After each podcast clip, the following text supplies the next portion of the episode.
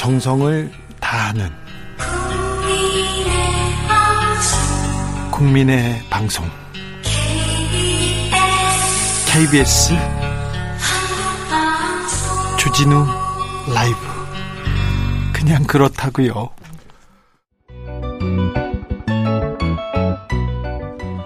한층 날카롭다 한결 정확하다 한편 세심하다 밖에서 보는 내밀한 분석 정치적 원의 시점 오늘의 정치권 상황 원회에서 더 정확하게 분석해 드립니다. 최민희 전 더불어민주당 의원 어서 오세요. 안녕하세요. 불굴의 희망 최민희입니다. 김용남 전 자유한국당 의원 어서 오세요. 네, 안녕하세요. 호기심 천국 김용남입니다. 네. 어제 KBS에서 국민과의 대화, 대통령이 국민과의 대화를 했습니다. 어떻게 보셨습니까, 김용남 의원님? 문재인 대통령께서는 정말 멘탈은 갑이신 것 같아요. 왜요? 그 특히 그 부분 부동산이 안정화되고 있다. 그래서 다음 정부에는 부담이 없을 거다. 이런 말씀을 하셨잖아요. 네. 금년 8월에 이제 특히 서울 쪽 수도권 전세금이 폭등할 겁니다. 할 수밖에 없어요. 아, 내년이요? 금년, 아, 그렇죠. 내년 8월, 내년, 내년 8월에. 8월에. 그러니까 다음 정부가 5월 10일부터 임기를 시작하잖아요. 네. 그러니까 내년 5월 10일 날 취임하는 대통령은 취임하자마자 몇 달 안 돼서 마주해야 되는 게 부동산 매매 가격은 모르겠어요. 이제 아, 이달 25일 금통위에서 또 아마도 기준금리를 0.25% 올릴 것 같은데 부동산 매매 가격은 금리를 빨리 올리면 잡을 수는 있어요. 근데 그로 인해서 더 큰 피해가 와서 그렇지. 근데 내년 8월 이후에 올릴 전세금 폭등은 어떻게 할 방법이 없거든요, 지금. 왜냐하면 소위 얘기하는 임대차 3법을 강행해서 아, 갱신 청구권을 인정했잖아요. 임차인들한테. 그게 이제 집주인들이 2년을 지금 벼르고 있다가 내년 8월 되면 2년이 도래하거든요. 뭐 자세한 설명은 안 드리겠습니다만 네. 김용남 김용남 의원은 아무튼 부동산 얘기만 나오면 눈이 반짝거리고 막, 기, 막 목소리가 커집니다. 최민희 의원님. 근데 의원님 요새 드라마 지옥이 유행인데 그 네. 지옥에 그 천사들 있잖아요. 사실 천사가 아니죠. 저승사자의 변형 같은 말씀을 하시네.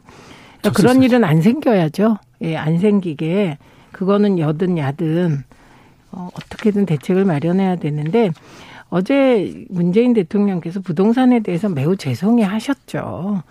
그런데 어, 공급을 조금 일찍 했으면 좋았을 것 같고 그 다음에 임대사업자 특혜 부분과 관련하여서도 좀 어, 좀더 꼼꼼하게 대책을 세웠으면 좋았을 거라고 저는 생각합니다. 그러나 그 K 방역과 K 한류 열풍 등이 전 세계를 지금 거의 뭐 석권하고 있지 않습니까? 그건 아무래도 자유로운 소재 그리고 어 정부의 대폭 지원 어 음으로 양으로 이런 것이 있었다고 생각합니다. 그리고 음 지금 이게 잘 안 알려지는데 그 나이로비인가요?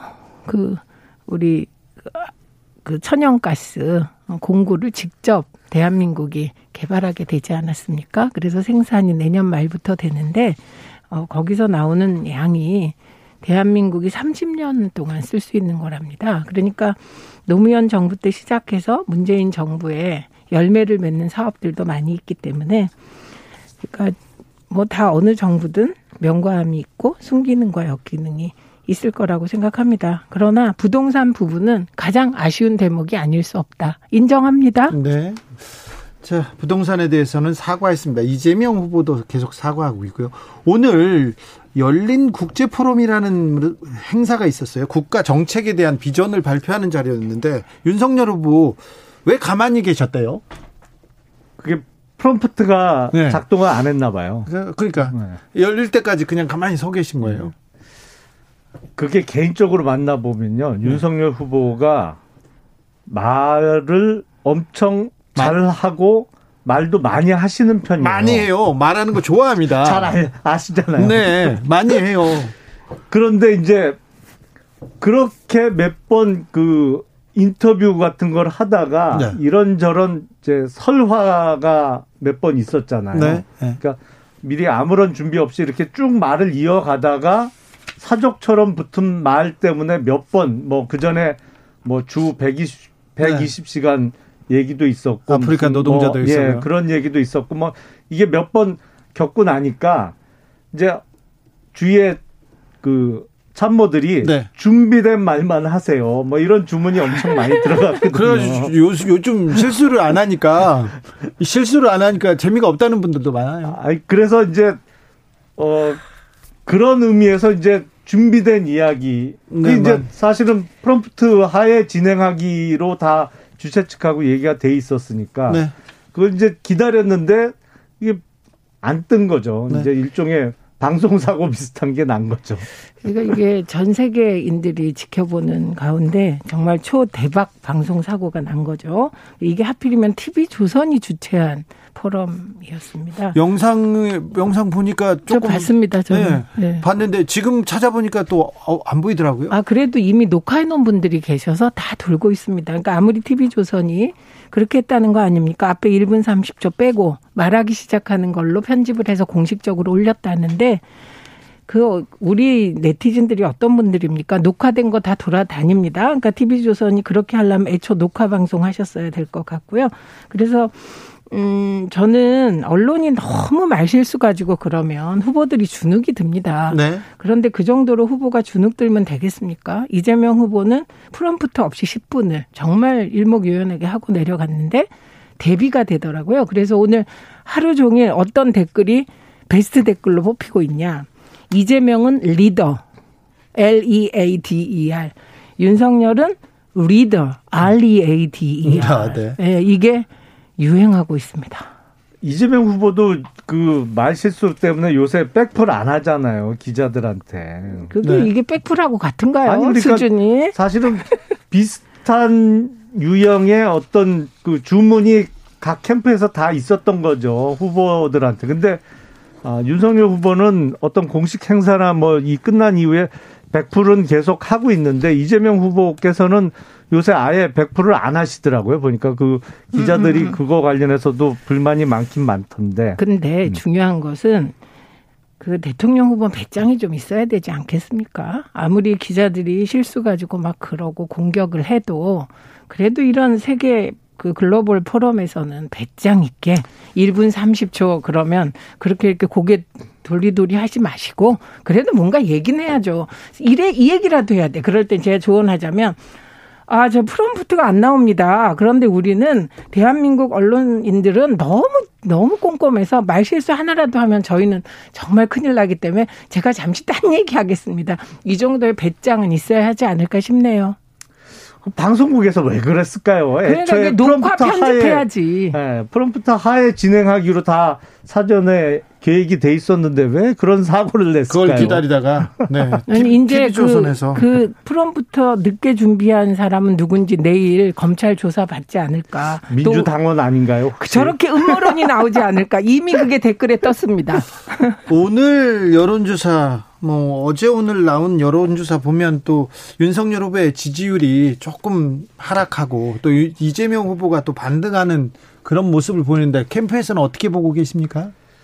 글쎄 이게 너무 지난주하고 완전히 반전되는 여론조사라 네. 이게 약간 샘플링에 어, 다른 방법이 사용됐거나 뭐 그런 거 아니냐. 사실은 추세를 좀 봐야 되는데 지난주까지의 추세하고 너무 다른 여론조사가 툭 튀어나와서 그래서 흐름이 좀, 좀 바뀌는 건가요? 글쎄 흐름이 바뀔 만한 이유가 있었나요? 최근에 네, 있었어요. 그건 아닌 것 같은데요. 그게 뭐가 있었냐면 음.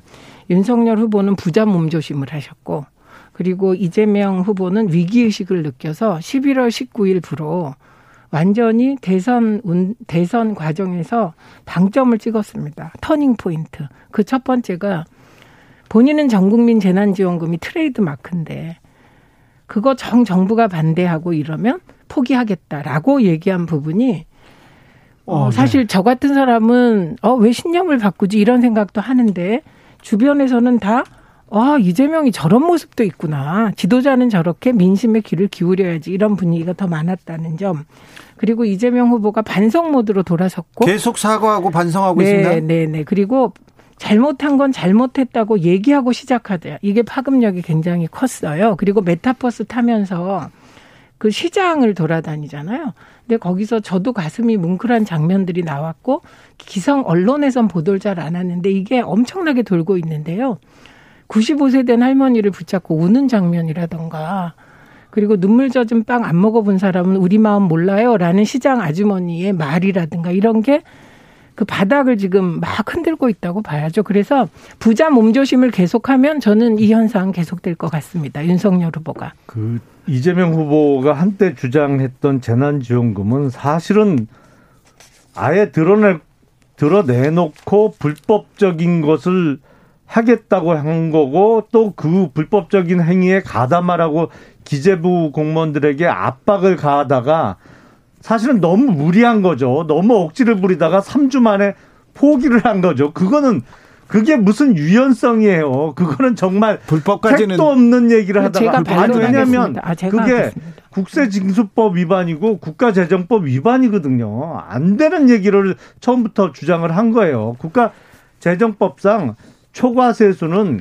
40%는 지방교부세로 내려주게 돼 있어요. 그리고 30%는 기존의 국가 채무를 갚는 데 써야 되거든요. 근데 그걸 다 무시하고 초과세수로 돌려서 그걸 재난지원금으로 내년 1월에 지급하겠다는 거는 아니 그러니 아무리 지금 기재부 공무원들이 대가 없고 그냥 문재인 정부에서 하라는 대로 해왔지만 그건 못하는 거죠. 그러니까 옥지 부리다가 포기한 거죠. 3주 그 만에. 우선 지금 국가재정법 91조인가 그거 얘기하는 거죠. 거기에 30%가 어디 그 국채 갚는 데 씁니까? 의원님 이 부분은 저는 불법이 아니기 때문에 윤석열 캠프가 껄핏하면 법적 그뭐 고발 고소하는데 안 하는 거라고. 재난지원금 불법이다. 이거는 그거는 좀 정말 그 말이 반론 안 되는. 2부에서 듣겠습니다. 어머, 그리고 벌써. 가스공사는 내년부터 모잠비크에서 아. LNG 생산 수출을 시작합니다. 주진우 라이브 2부 시작하겠습니다. 지역에 따라 2부부터 함께 하시는 분들 계시죠? 어서 오십시오. 잘 오셨습니다. 7시까지 함께 해주시고요. 1부가 궁금하다 듣고 싶다 하시는 분들 유튜브에서 주진우 라이브 검색하시면 됩니다. 라디오 정보센터 다녀오겠습니다. 정한나 씨.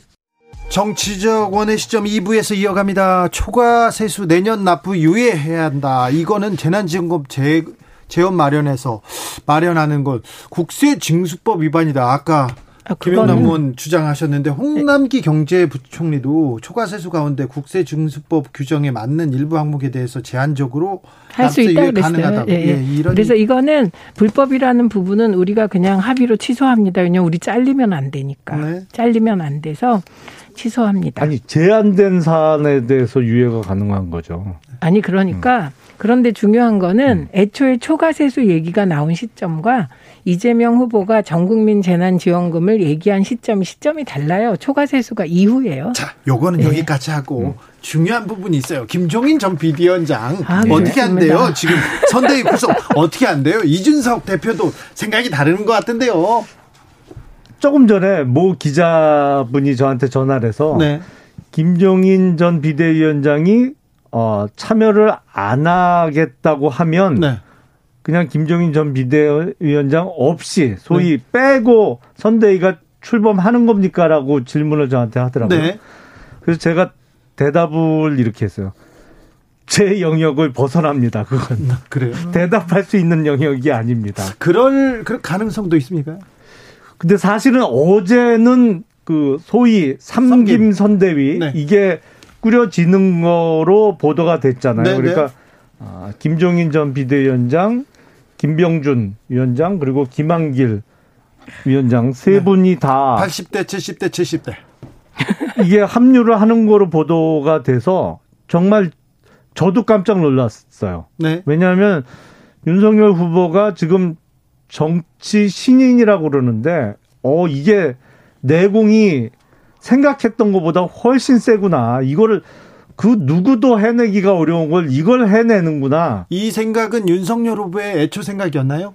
그렇죠. 네. 그러니까 윤석열 후보의 마음대로 지금 선대위를 구성했다 이렇게 보이는데. 어, 그래서 깜짝 놀랐어요. 정말 야, 이 어려운 거를 해내는구나. 이게 대단하다. 뭐 이랬는데 근데 오늘 김종인 약간 오후 들어서 김종인 비대위원장이 뭐 시간을 달라고 했다. 그리고 약간 합류 여부가 불투명할 수도 있다는 친한 기자들한테 또 보도가. 나왔죠. 네. 그러니까 뭐 앞으로 좀더 두고 봐야 될 것 같은데 정말 그 삼김 선대위가 된다고 하면 특히 김한길 위원장과 관련해서 앞으로 또 그 저희 쪽에는 아주 그 큰 희망적인 뉴스가 또 후속 보도로 나올 수가 있거든요.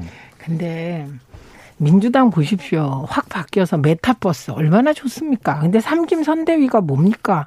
이게 대한민국 정치사에서 삼김 청산이라는 얘기를 정말 80년부터 듣기 시작해서 이게 이제 세 분 다 유명을 달리한 이후에 이 단어가 없어졌거든요. 워낙 삼김의 족적이 컸는데 순기능과 역기능이 다 있으니까.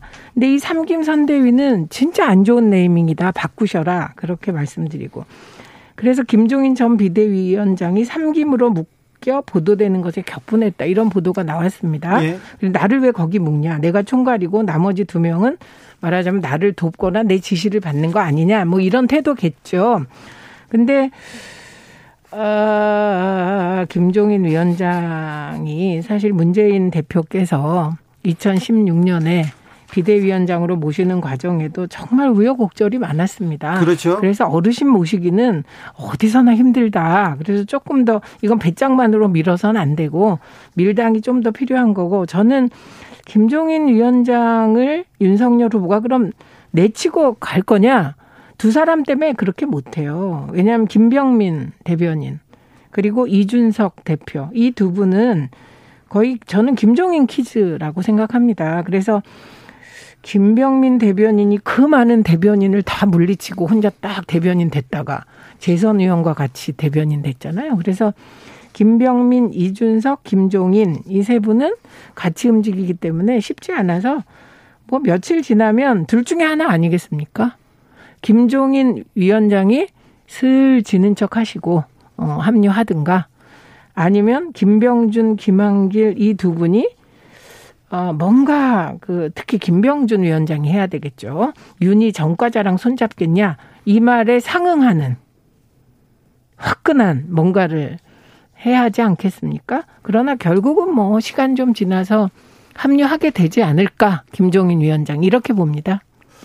김병준 위원장께서는 이미 이제 상임선대위원장은 확정이 된 거고요. 이준석 대표하고 같이. 그리고 김한길 위원장도 사실 이게 선대위와는 조금 다른 어, 새 시대 위원장으로 그, 어, 발표됐습니다. 위원장으로 예, 오시는 건데 그 김한길 위원장이 오시면서 뭐 구체적으로 이름을 거명할 수는 없습니다만 아, 수도권에 기반을 두고 오랜 시절 그 민주당에서 정치를 했던 중진 정치인들이 또 합류 할 가능성이 매우 높거든요. 그럴 가능성이 높죠. 그분들이 뭐 영향력이 지금 그리고 세력이 없다고 하지만 그래도 또 계속해서 어 저기 윤석열 캠프에서는 공략을 할 거고요. 좀. 아니 그러니까 친문 아니면 다 영향력이 없다는 식으로 말씀을 하시는데 절대 그냥 뭐 그렇지 않아요. 그냥 늘 정치가 되면 이렇게 이리저리 왔다 갔다 하시는 분들이 계세요. 거의 영혼이. 민주당에서 20년, 30년 정치 아니 하신 그러니까 분들인데 왜. 네 그러니까 뭐 그런 분들은 모셔가도 좋고 음. 대- 다만 민주당에서 오래 일하신 분들 대접이나 좀 잘해 주십시오. 네. 찬밥 신세 되지 않게.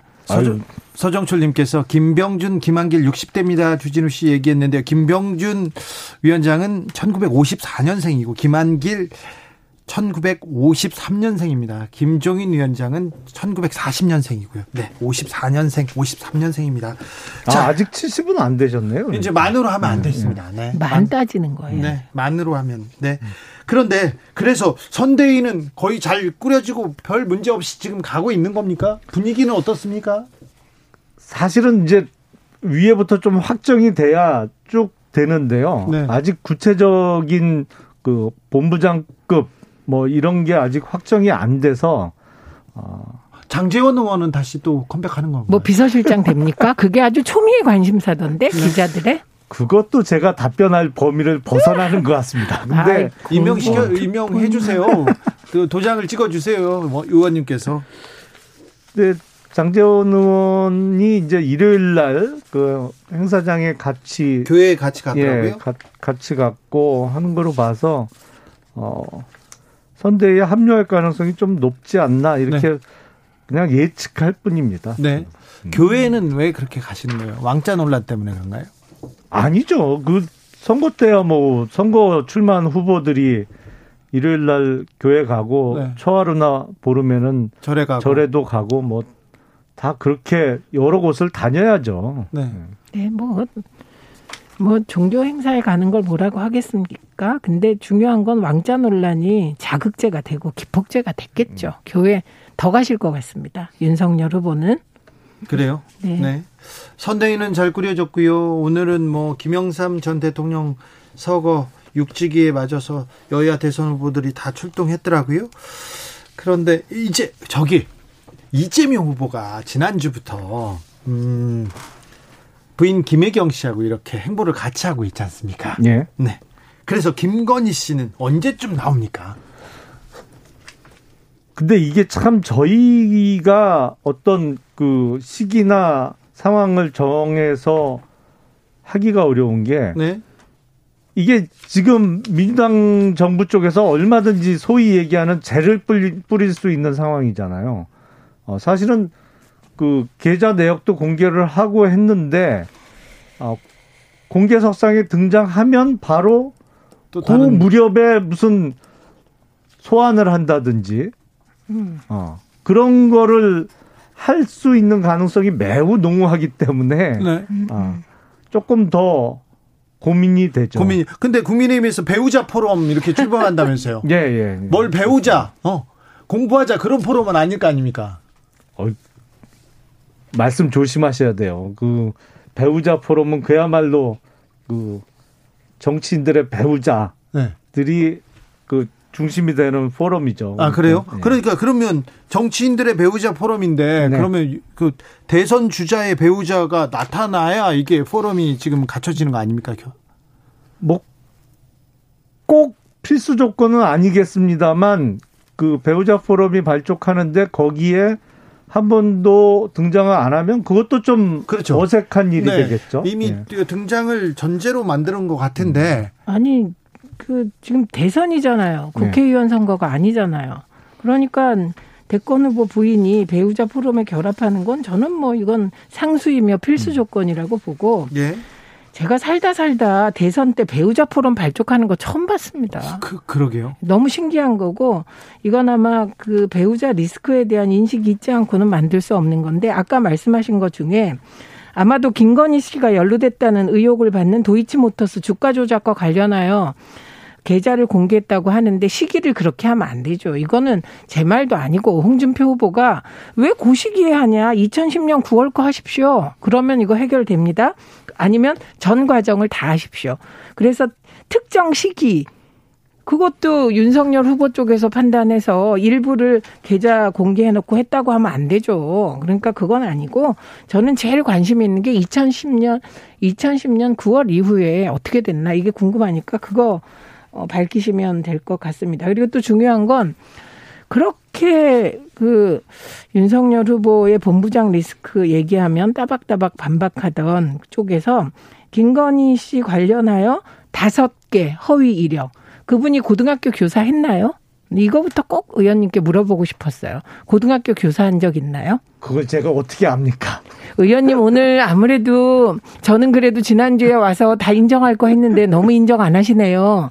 고등학교 교사한 적 없다고 알고 있고요. 교생 실습 한 것을 어, 교사 경력으로 썼다는 의혹이 불거져 있습니다. 저는 대학교 때 예일 중학교에서 교원 실습했거든요. 교생 실습. 그럼 이제 저도 나중에 교사 했다고 써도 되나요? 교생 실습 하러 갔습니다. 저 한 달 했습니다. 저 취재로 하러 갔습니다. 그래서 교생 실습한 거를 교사했다고 하진 않죠. 그래서 그 다섯 개 허위 이력 관련하여서 말 좀 해주십시오, 의원님. 이 문제는 빨리 정리하고 나가는 게 권영세 의원도 인정할 건 하자 그랬잖아요. 일단 제가 그 부분은 구체적으로 아는 바가 없어서 뭐 하여튼 제가 확인이 되는 대로 말씀드리고요. 그리고 배우자 포럼 관련해서 말씀하셨는데 저는 그것도 처음 봤어요. 저는 일찌감치 이재명 캠프는 배우자 실장이라는 자리를 만들어서 거기에 네. 또 현역 의원을 네. 배우자 실장으로 배치했잖아요. 음. 네. 근데 역대 대선에 아무리 기억을 더듬어 봐도 그런 적은 없었거든요. 배우자 실장이라는 공식 직책을 선대위에 두고 더군다나 그거를 현역 국회의원이 맡았던 적도 한 번도 못 본것 어, 같아요. 그거는 뭐 이유가 당연하죠. 2012년에 문재인 후보 배우, 배우자는 배재정 의원이 수행을 했습니다. 그때 네. 공식적인 어떤 배우자 실장이라는 직책이 아니 있었나요? 그거는 수행 실장이었습니다. 배우자의. 음. 어, 그런데 그때도 현역 국회의원이 했습니다. 근데 이번에 음, 차이가 있다면 재선 국회의원이 한다는 거죠. 근데 그만큼 어 김혜경 사모에 대해서 어 민주당은 아 이분이 정말 그 대중 친화력이 있고 싹싹하고 아주 예쁜 분이라고 해요. 행동 거지가. 그래서 좀 적극적으로 활동하겠다 이런 거예요. 그런데 뭐 그건 그렇게 따라하셔도 될 것 같습니다. 국민의힘에서도 배우자 실장으로 양금희 의원이 거론되고 있다는 보도는 네. 나왔습니다. 그러니까, 그러니까, 배우자 실장이 뭐 배우자 포럼은 영 이상하고 배우자 실장은 당연한 거고 그건 양쪽이 아니잖아요. 다 하잖아요. 네. 민주당은 배우자 포럼은 절대 뭐 구상조차 안 하고 있습니다. 그건 무슨 배우자 포럼이 왜 필요하죠? 예, 우리는 사실 이게요 정치인의 아내들이 정말 힘듭니다. 저희 지역도 과거에 보면 정말 그 국회의원이나 후보가 못 가는 데는 정말 배우자들이 열심히 갑니다. 그런데 그분들의 고생이 이 국회의원은 말이라도 자유롭게 하는데 그것도 못 하거든요. 근데 그런 고생하는 포럼을 왜 만드는지 이해할 길이 없습니다. 아까 김용남 의원께서 지난주에 별다른 문제가 없고 외적 요인이 없는데 지지율이 이렇게 추세가 바뀐 것은 조금 의아하다는 얘기를 하셨지 않습니까? 예. 그런데 지난주에 김건희 씨 관련된 도이치모터스 주가 조작 사건 얘기가 계속됐는데 이 김건희 씨 이슈는 윤석열 후보의 향후 대권 구도에 대권 가도에서 별 영향이 없을까요? 지금 뭐 크게 문제될 게 없고요. 지금까지는 크게 영향을 미치지 않았다고 볼 수도 있는데 네. 앞으로는요. 앞으로도 크게 문제될 거는 없어 보이는데요. 허위 학력, 허위 허위 이력 그 다섯 개 그것도 엄청 큰일 아닙니까 사실이면. 답도 뭐안 하고 구체적인 팩트를 제가 잘 몰라서 뭐라고 답변은 못 드리겠는데 그래서 그게 뭐 임용이 되거나 한 적이 있나요? 아니 그래서 임용은 그걸로 강의하셨겠죠. 그랬나요? 네, 그게 강의 안 하려면 뭐 하라고 허위 이력. 겸임 교수 강사로는 활약, 활동을 네, 네. 하셨으니까. 네. 네. 근데 그거보다 저는 오늘 또 궁금한 아주 부러운 얘기가 나왔습니다. 장모. 이게 본부장 리스크에 본인 부인 장모거든요. 장모 리스크인지 뭐 다들 부러워하실지 모르겠는데 외손주에게 20억 규모 규모의 양평 땅을 증여했어요. 이 음. 보도가 나왔어요. 그런데 후속 보도가 나왔습니다. 이게 땅값이 7배 올랐다는군요. 그러면 20대에 어그 외손주들은 20억에 7배면 140억입니까? 어, 완전 출발선이 다른 외손주들 있네요. 일단 그 증여 관련해서는 증여세는 다 납부가 됐다고 어 그러고요. 뭐 결국엔 문재인 정부 덕분에 땅값이 많이 오르는 모양이네요. 아니, 최근에 부동산 값이 워낙 폭등했으니까. 아니, 그러니까 글쎄 그 그게 서울 아파트 가격 같은 건 거의 정해져 있잖아요.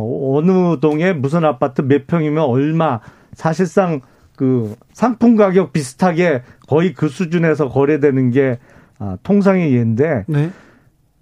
부동산 가격 중에 땅값 특히 서울을 벗어난 지방의 땅값은 사실은 정해진 가격이라는 게 없거든요. 그래서 일곱 배는 증여 시점에 비해서 일곱 배는 아주 특별한 경우 아니고선 조금 과장되게 시세를 부른 거 아닌가 싶은데요. 그러니까 언론이 그렇게 음. 보도했을 수도 네. 있겠지만 어 어쨌든 저 제가 주장하고 싶은 건 이 대통령 후보로 뽑히고 나면 재산 검증부터 시작해야 된다고 생각합니다. 그래서 예. 그 재산 검증의 기준은 본인 배우자의 직계 좀비소까지.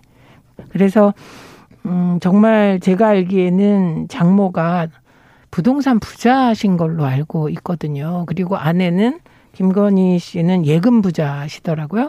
그래서 사실은 그 재산의 형성 과정이나 이건 뭐 이재명 후보 쪽도 마찬가지입니다. 그래서 본인과 배우자의 직계 좀비속, 아, 직계 조, 적어도 좀, 좀비속 반개는 말고까지는 재산 검증을 철저하게 해야 될 것 같습니다. 지금 그 증여를 받았다는 사람은 윤석열 후보 입장에서는 처족화가 되는 거죠. 사실은 직계 좀비석에는 해당이 안 되죠. 아, 그렇죠. 근데 그러니까 반개기 때문에 근데 최은순 씨는 해당이 되는 겁니다.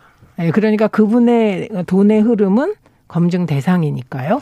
자, 본격적인 검증 국면에 들어가면 국민들이 어떻게 판단하실지 좀 지켜보죠. 네, 네. 이 문제에 대해서 본부장. 네. 오늘은 여기서 마치겠습니다. 정치적 원의 시점 최민희, 김용남, 김용남, 최민희 두 분 오늘도 감사합니다. 네, 고맙습니다. 고맙습니다. 정치 피로, 사건 사고로 인한 피로, 고달픈 일상에서 오는 피로. 오늘 시사하셨습니까? 경험해 보세요. 들은 날과 안 들은 날의 차이. 여러분의 피로를 날려줄 저녁 한 끼 시사. 추진우 라이브.